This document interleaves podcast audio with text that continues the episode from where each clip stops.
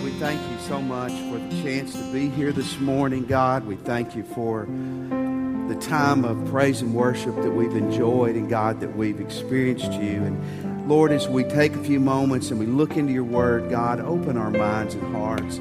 There's no question you've got things for us today, God, things that you want us to do, ways you want us to change, and ways you want us to respond to you. And I just pray you'll give us the courage and the wisdom to do that even in this hour. It's in your name we pray. Amen. Thank you, Justin and band, for a great job. Good morning. And it's good to see you today. What is the, what is the most popular sport in America? It would be football. Football is the most, you may hate football, you may love it. I love it. But it is the, uh, the most popular, kind of surpassed baseball probably two decades ago as America's pastime or its favorite, favorite sport. What is the most popular sport in the world, though? Soccer. Soccer. You go to Europe, they call it football, don't they? But that ain't football. That's soccer. It's different, but that's it's it's soccer. Soccer is the most popular sport.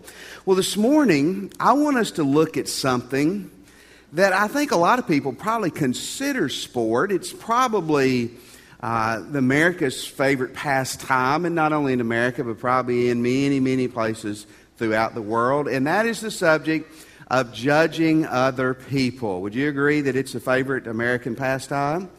Yes, it is, whether you agree or not. It is. We're going to be in Romans chapter 2 this morning. If you were with us last summer, we did a, uh, a sermon series on Sunday mornings from Romans chapter 1 and Romans 12. And this summer we're going to do uh, in Romans chapter 2 and Romans 13. Romans was written by God, through God, uh, by God through the Apostle Paul. Paul had never been to Rome at this time, but he longed to go there, and so he writes this wonderful letter. It's probably about AD 58, probably 20 so years uh, after Jesus' uh, death and resurrection, 20, 25 years. And, and Romans is probably the greatest, deepest theological book in the New Testament. I mean, there's things in Romans that's hard to wrap your head around. But it also has some tremendous practical things that, uh, that will get your attention. And this morning, we're talking about one that certainly will get our attention. Here's a big thought this morning if you take nothing away, and I hope you'll take more away from the sermon than this, but if you can get this, this will be really important. Judging other people shows bad judgment. When you make a decision to judge other people, you are showing bad judgment. Now, before we dive into the sermon, let me, uh, let me kind of explain some things. People are very confused on what, it, what judging other people means. Some people say today if you criticize any kind of behavior or you have an opinion on any behavior that you're judging people. You're being intolerant. You're not being fair. Someone says 2 plus 2 equals 5 and you say no, it equals 4. Oh, you're being mathematically a bully. They have a right to say that it's 5. Yes, they do. You have a right to be dumb. I mean, that is an American right, correct? Uh, it, it is. Being judgmental. I, I tell you this, this afternoon you go home, if you read Matthew, 7, chapter 7, verse 1 through 5, and then verse 20, it kind of brings it together. Because Matthew 7, 1 is a great passage that says, Judge not, lest you be judged. We know that. But Matthew 7, 20 is very interesting. It says, You will know a person by their fruits, by the way they live, by their behavior. It is not being judgmental when you have a standard, our standard as Christians is the Bible, and you say certain behaviors are wrong. That's not being intolerant. That's not being judgmental. Uh, I, I, hope you parents would say that your child doing crack cocaine in, the, in their bedroom at home, oh, we're tolerant, we're fair, we don't want to judge little junior. No, I hope you would say that's wrong and we're not going to tolerate that. Right, moms and dads? And you know what? That is not being judgmental. That's not being mean. That's being a good parent. Being judgmental and being mean is when you turn your heart and your finger toward that person in condemnation. Being judgmental is not saying something is right or something is wrong. Especially if you believe the Bible, there are certain standards that are clear. There is a right and there's a wrong. Being judgmental you've heard it said before love the person, hate the behavior. And then there's great truth to that. That being judgmental is you hate both of them. You hate the behavior and you hate the person. It not only focuses on the wrong, it focuses on that they're wrong and that you are here to point out to them how bad and how wrong they are. That's, and that's wrong. Judging others is wrong. Now, I'm going to share with you from Romans 2 some things that God lays out to show us how judging other people is wrong and why it is wrong, why it's bad judgment. Here's the first thing you're a sinner too. Did I just tell you something you didn't know? Huh? This is a summer crowd, so you can talk to me a little bit. Did I just tell you something you didn't know? Hopefully not. In verse 1, it says, You therefore have no excuse. You who pass judgment on someone else, for whatever point you judge the other, you are condemning yourself. You who pass judgment do the same things. Now, Paul in this chapter is doing what was called a diatribe. It was a rhetorical uh, way of communication, very popular in their time, where a speaker or a writer would talk as if he's, he's answering questions. He'll throw something out, and then the imaginary opponent responds, and then he answers or he refutes that. And one, the beginning of this diatribe, here's a great thing. You don't, why should you not judge other people? Why should you not be condemning towards other people? Friend, you are a sinner too. Do you struggle with that? I hope you don't. I, I hope you don't. Because, see, the great news is so is everybody else. Doesn't that make you feel good? Doesn't that make you feel better? Romans 3.23 says this, For all have sinned and fall short of the glory of God. How many of you would consider yourself part of that all? Uh, well, you are. And, and so am I. Now, here, see, here's what we do. We say things like this Well, I'm no Adolf Hitler. Well, praise God. I'm no Charles Manson. I'm no Saddam Hussein. That's true. And you're probably not a Mother Teresa or Billy Graham either, are you? You see, we're all sinners. Why is one fundamental reason that you and I don't need to stick our noses up and our fingers in people's faces is because we all sin too. Okay? Here's the second thing, and this is really interesting why we shouldn't judge others, is we often do the same things uh, that we're judging other people about. In other words, that we get in other people's business, we get in other people's grill, we have opinions and we talk about them and we criticize them and we judge them. but if the closet was opened in our life, the truth is we're guilty of the same things, aren't we? And it's what Paul says here. God says through Paul. Going back again uh, to, uh, to, to verse 1, he says this You therefore have no excuse. Here's what he's saying judging people, it's inexcusable no matter what excuse or reason you want to, to, uh, to throw out there while you have justification, it is inexcusable. Now, before I go on and leave that verse up there, Kyle, scholars say that in, in, in chapter 1, Paul was talking, God was talking to the non Jewish people, and then all of a sudden in chapter 2, he takes a turn and he's pointing to the Jewish people, who some of them, Jewish Christians, may have had a little bit of an uppity attitude at this time. That may be true, but the bottom line, he's talking to the reader. He's talking about the talking to the person who was hearing it 2,000 years ago, and he's talking about the person who's hearing it this morning, too.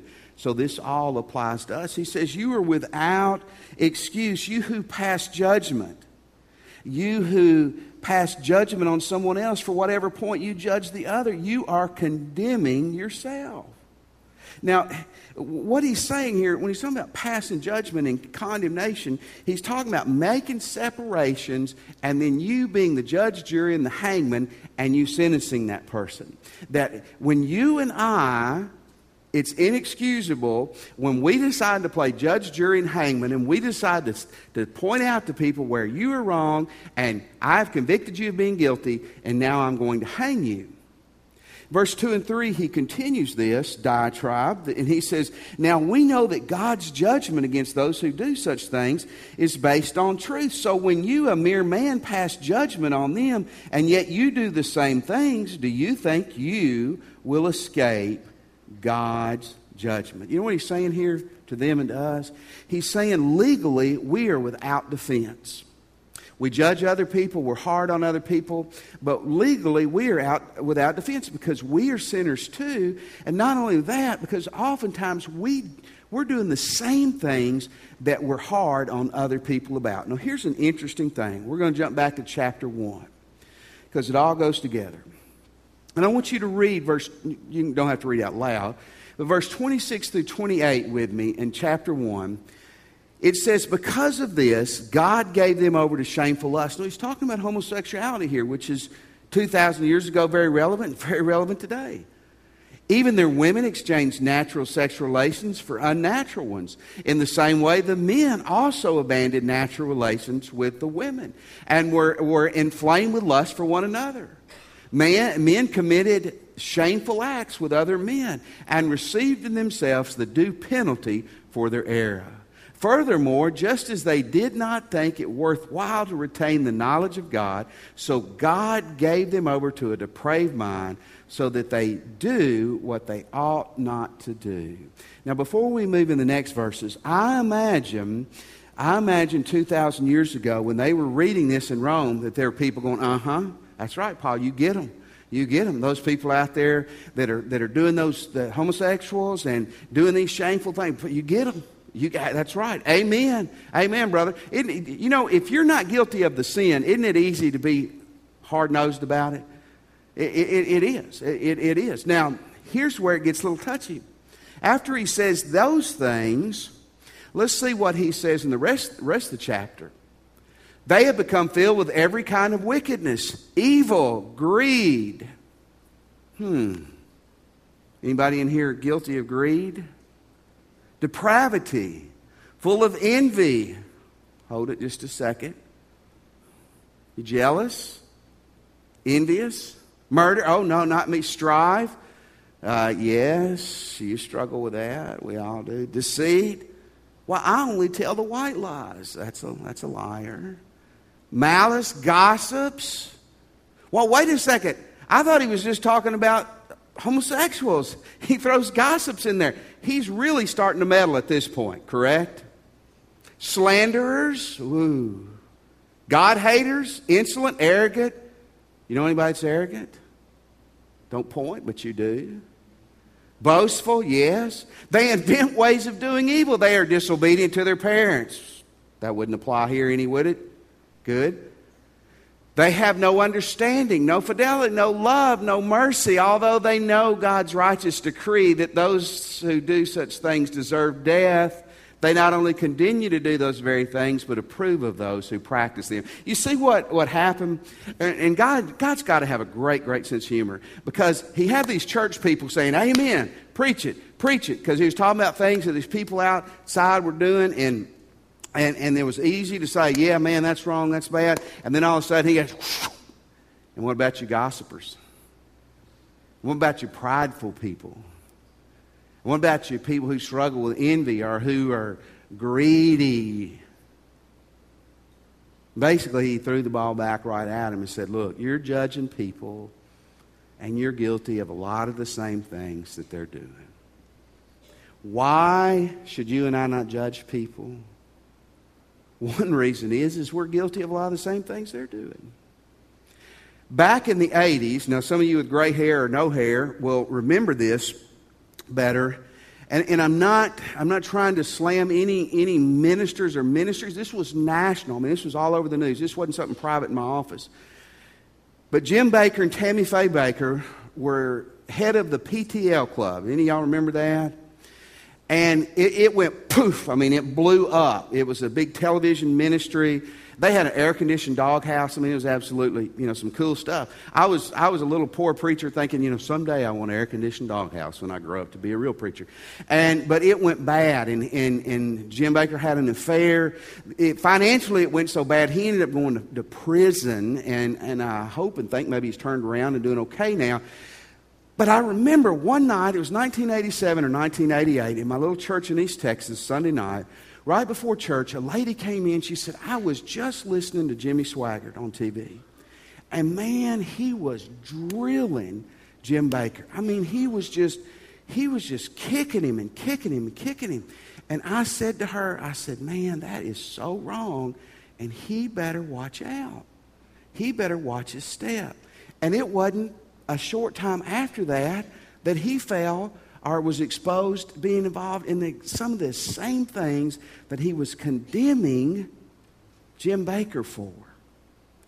Guys, I don't know if it's part of the laws of God, if it's some psychological workings, but a lot of times we condemn and judge people because we're trying to hide the own our junk in our life. If I can make you look bad enough, people won't look at me. If I can push you down far enough, maybe it'll push me up. It really doesn't work that way, but that's how our minds work. And, and I, again, I don't know if this is part of the law of God or if this is just a law of nature or gravity or whatever. Sometimes when you jump on people and you condemn them real hard, if you're not careful, you're going to fall right in the same junk too. Okay?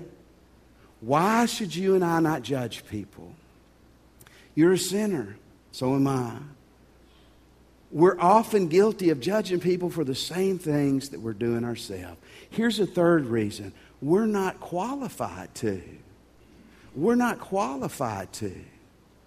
We don't have the ability to judge other people accurately. Now, some of you are going to struggle with this because you may think you have some kind of supernatural ability. But look at this. Now we know that God's judgment against those who do such things is based on truth. God judges you and me based on truth. And that word truth means the unveiled reality. In other words, God can look at you and me and He sees our heart. God looks at you and me and all the junk is pushed away. All the, the veneer, the cologne, the perfume, all that's gone. God sees the truth. But look in verse 3. So when you, a mere man, do you see the contradiction? He's God who sees it all. We are mere man, mere women, mere humans, pass judgment on someone, yet you do the same things. You think that you're going to escape the judgment. Guys, no matter who you are today, I want to tell you, you and I do not know the hearts of other people. Okay? Now, your husband or wife, somebody you're very, very close to, yeah, I mean, you can say, I believe I know their heart, I believe I know where they're coming from, but unless you've spent hours and hours and hours really talking to somebody and really, really diving into their life issues, you don't know their heart. You don't know their heart. And you don't know all the facts on the situation. I'm telling you today that, that in this room, that many of us probably are mad or we're irritated or we're frustrated at some other person. And we don't know half the facts.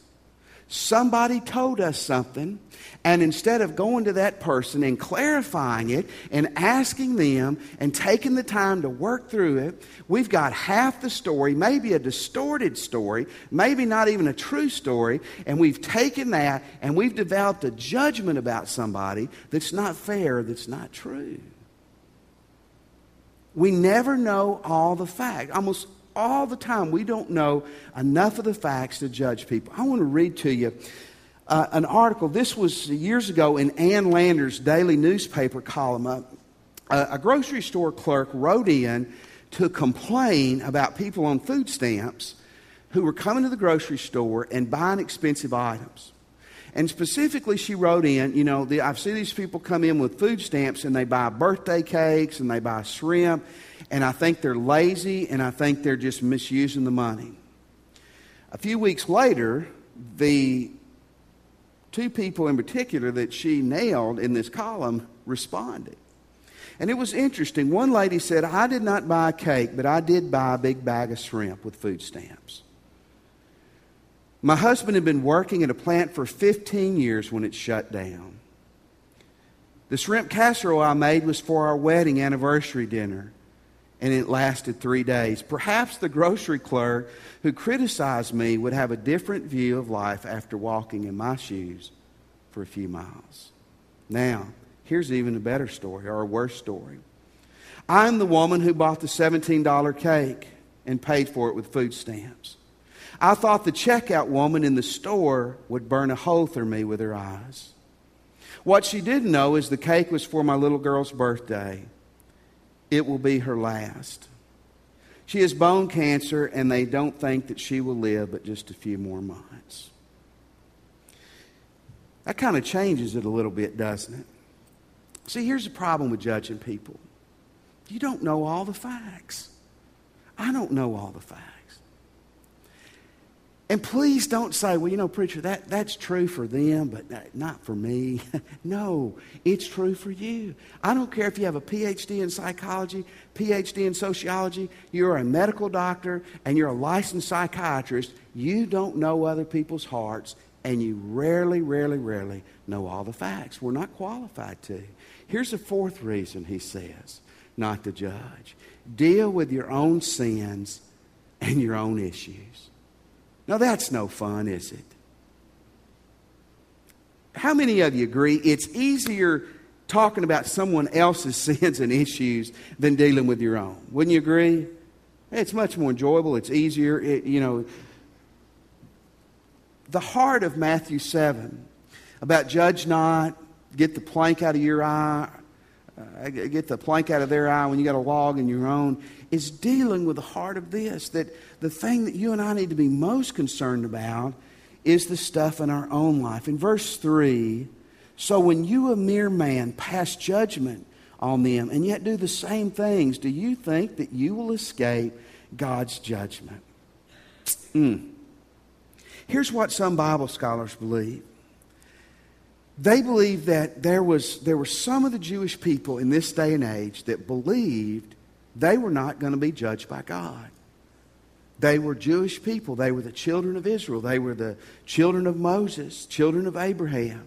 They had the law. They had the temple. They had the prophets. And therefore, God was judging non Jewish people by a higher and different standard than he was judging them. Some of them even believed because they were Jewish people, they were Hebrews, that someday when they stood before God, no matter what they did here on this earth, that they were going to get into to heaven and other people were going to be judged differently. Here's what God said to them No, no, no, no, no. Jews, non Jews, Baptists, Methodists, no matter who you are, I'm holding you accountable for your life and your sins. Now, most of you know this, but there's only one person you can really control. And it's your wife, right, men? No. it's your husband. Some of you think so, but, but it isn't true. It's not even your kids. I mean, you, you can you set boundaries, you set goals, you set parameters. There's one person you've got full control over, and that's you.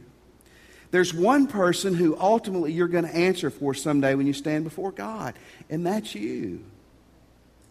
Yes, you'll answer for your influence, but you're ultimately answering for you.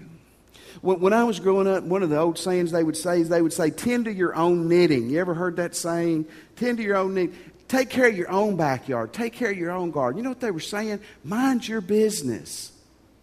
Deal with your own sins and your own issues. It's so much in, more enjoyable and easy to be condemning and judgmental and to point out the faults in everyone else's life. But God says the one that you have control of and you need to straighten up and you need to clean up is yourself. Why shouldn't we judge people?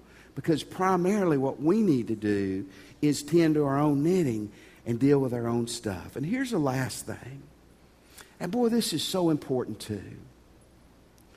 Righteousness with kindness is what leads to life change. Okay, you, you, say, well, you know, I'm concerned about that person's behavior. That's great. Pray for them, talk to them about it. You are not going to help anybody probably cross over the line to Jesus Christ or come back to Christ by pointing at him and saying, You're a sorry scumbag. I can't believe you're doing what you're doing. You know what? That doesn't have a lot of appeal to most people, does it? And it's neat what God says in this scripture here in verse 4. In verse 4, he says, Or do you show contempt for the riches of God? Now, this, there's some tough stuff in here, but some good stuff. The riches, the wealth of God's kindness, of His goodness, of His tolerance and patience, not realizing that God's kindness leads you to repentance. And what this is saying is that God is overflowing with a wealth of kindness and goodness. How many of you believe if God wasn't kind and patient, that He would have already zapped you? You don't have to raise your hand, but I'll raise it for you. He would have. And what this is saying is, is, is that it's because of God's goodness and kindness, not even His holiness, not even His just, but His ho- kindness that makes salvation available to us. And then in verse 4, he says, Do you show contempt for the riches of his kindness? In other words, when we judge other people after God is so good to us, it's like we're spitting on the kindness and the long suffering of God. How many of you think today that that husband, that wife, that daughter, that son, that parent, that friend, that they're going to come to Christ or come back to Christ by you telling them how rotten they are? I want to tell you, it's not going to happen. It's just not. Now, it's not going to happen by you saying, oh, anything you want to do is okay. And we're for you. Again, I'll buy you the crack cocaine. You're eight years old. Well, I'll buy the beer because I wouldn't want you drinking outside of the house. Righteousness means the right way, and the, you've got to have the standards. You've got to have a rightness about you. That has to be there. But if it's minus the kindness and the tenderness, it's not going to work. In, in, a book that came out several years ago, the title of is Unchristian. And in this book, they did a massive survey and they asked people in America, how would you describe Christians? These are people who profess not to be Christians. Almost 90%, almost 90% when they described many of us here who are Christians, one word they used is that we're judgmental. We're judgmental. Now, some of that is unfair. Some of that is because we have standards. Some of it's probably right on target. How are you going to win that family member or friend? By having a righteousness about your life, but also a loving kindness about your life. You're not going to do it by judging them. I want to share with you a poem. Wayne sent this to me a few years ago, and the title of it is best poem in the world. Obviously, the author was very humble, weren't they? I don't know who wrote this, but listen to this. I was shocked, confused, and bewildered as I entered heaven's door. Not by the beauty of it all, nor the lights, or even its decor, but it was the folks in heaven who made me sputter and gasp the thieves, the liars, the sinners, the alcoholics, and the trash. There stood the kid from seventh grade who swiped my lunch money twice. Next to him was my old neighbor who never said anything nice. Herb, who I always thought was rotting away in hell, was sitting pretty on cloud nine, looking incredibly well. I nudged Jesus.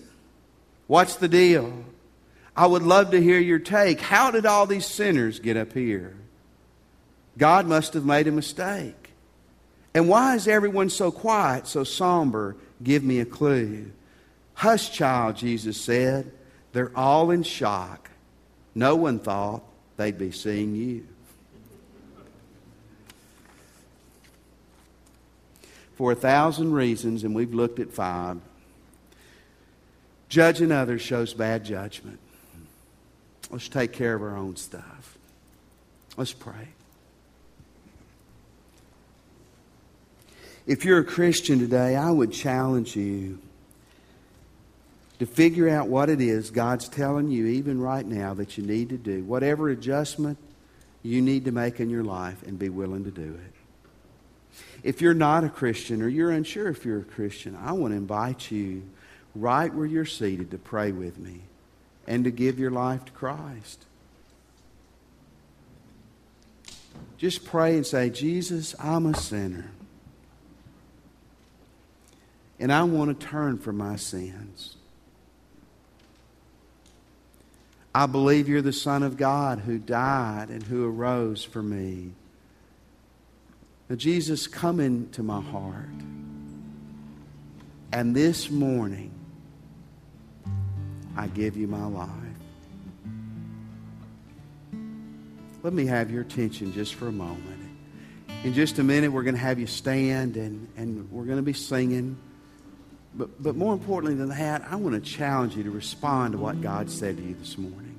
Maybe you just prayed and asked Christ in your heart. Will you come? There'll be ministers in the front wanting to help you with this decision. Step out and let us help you today.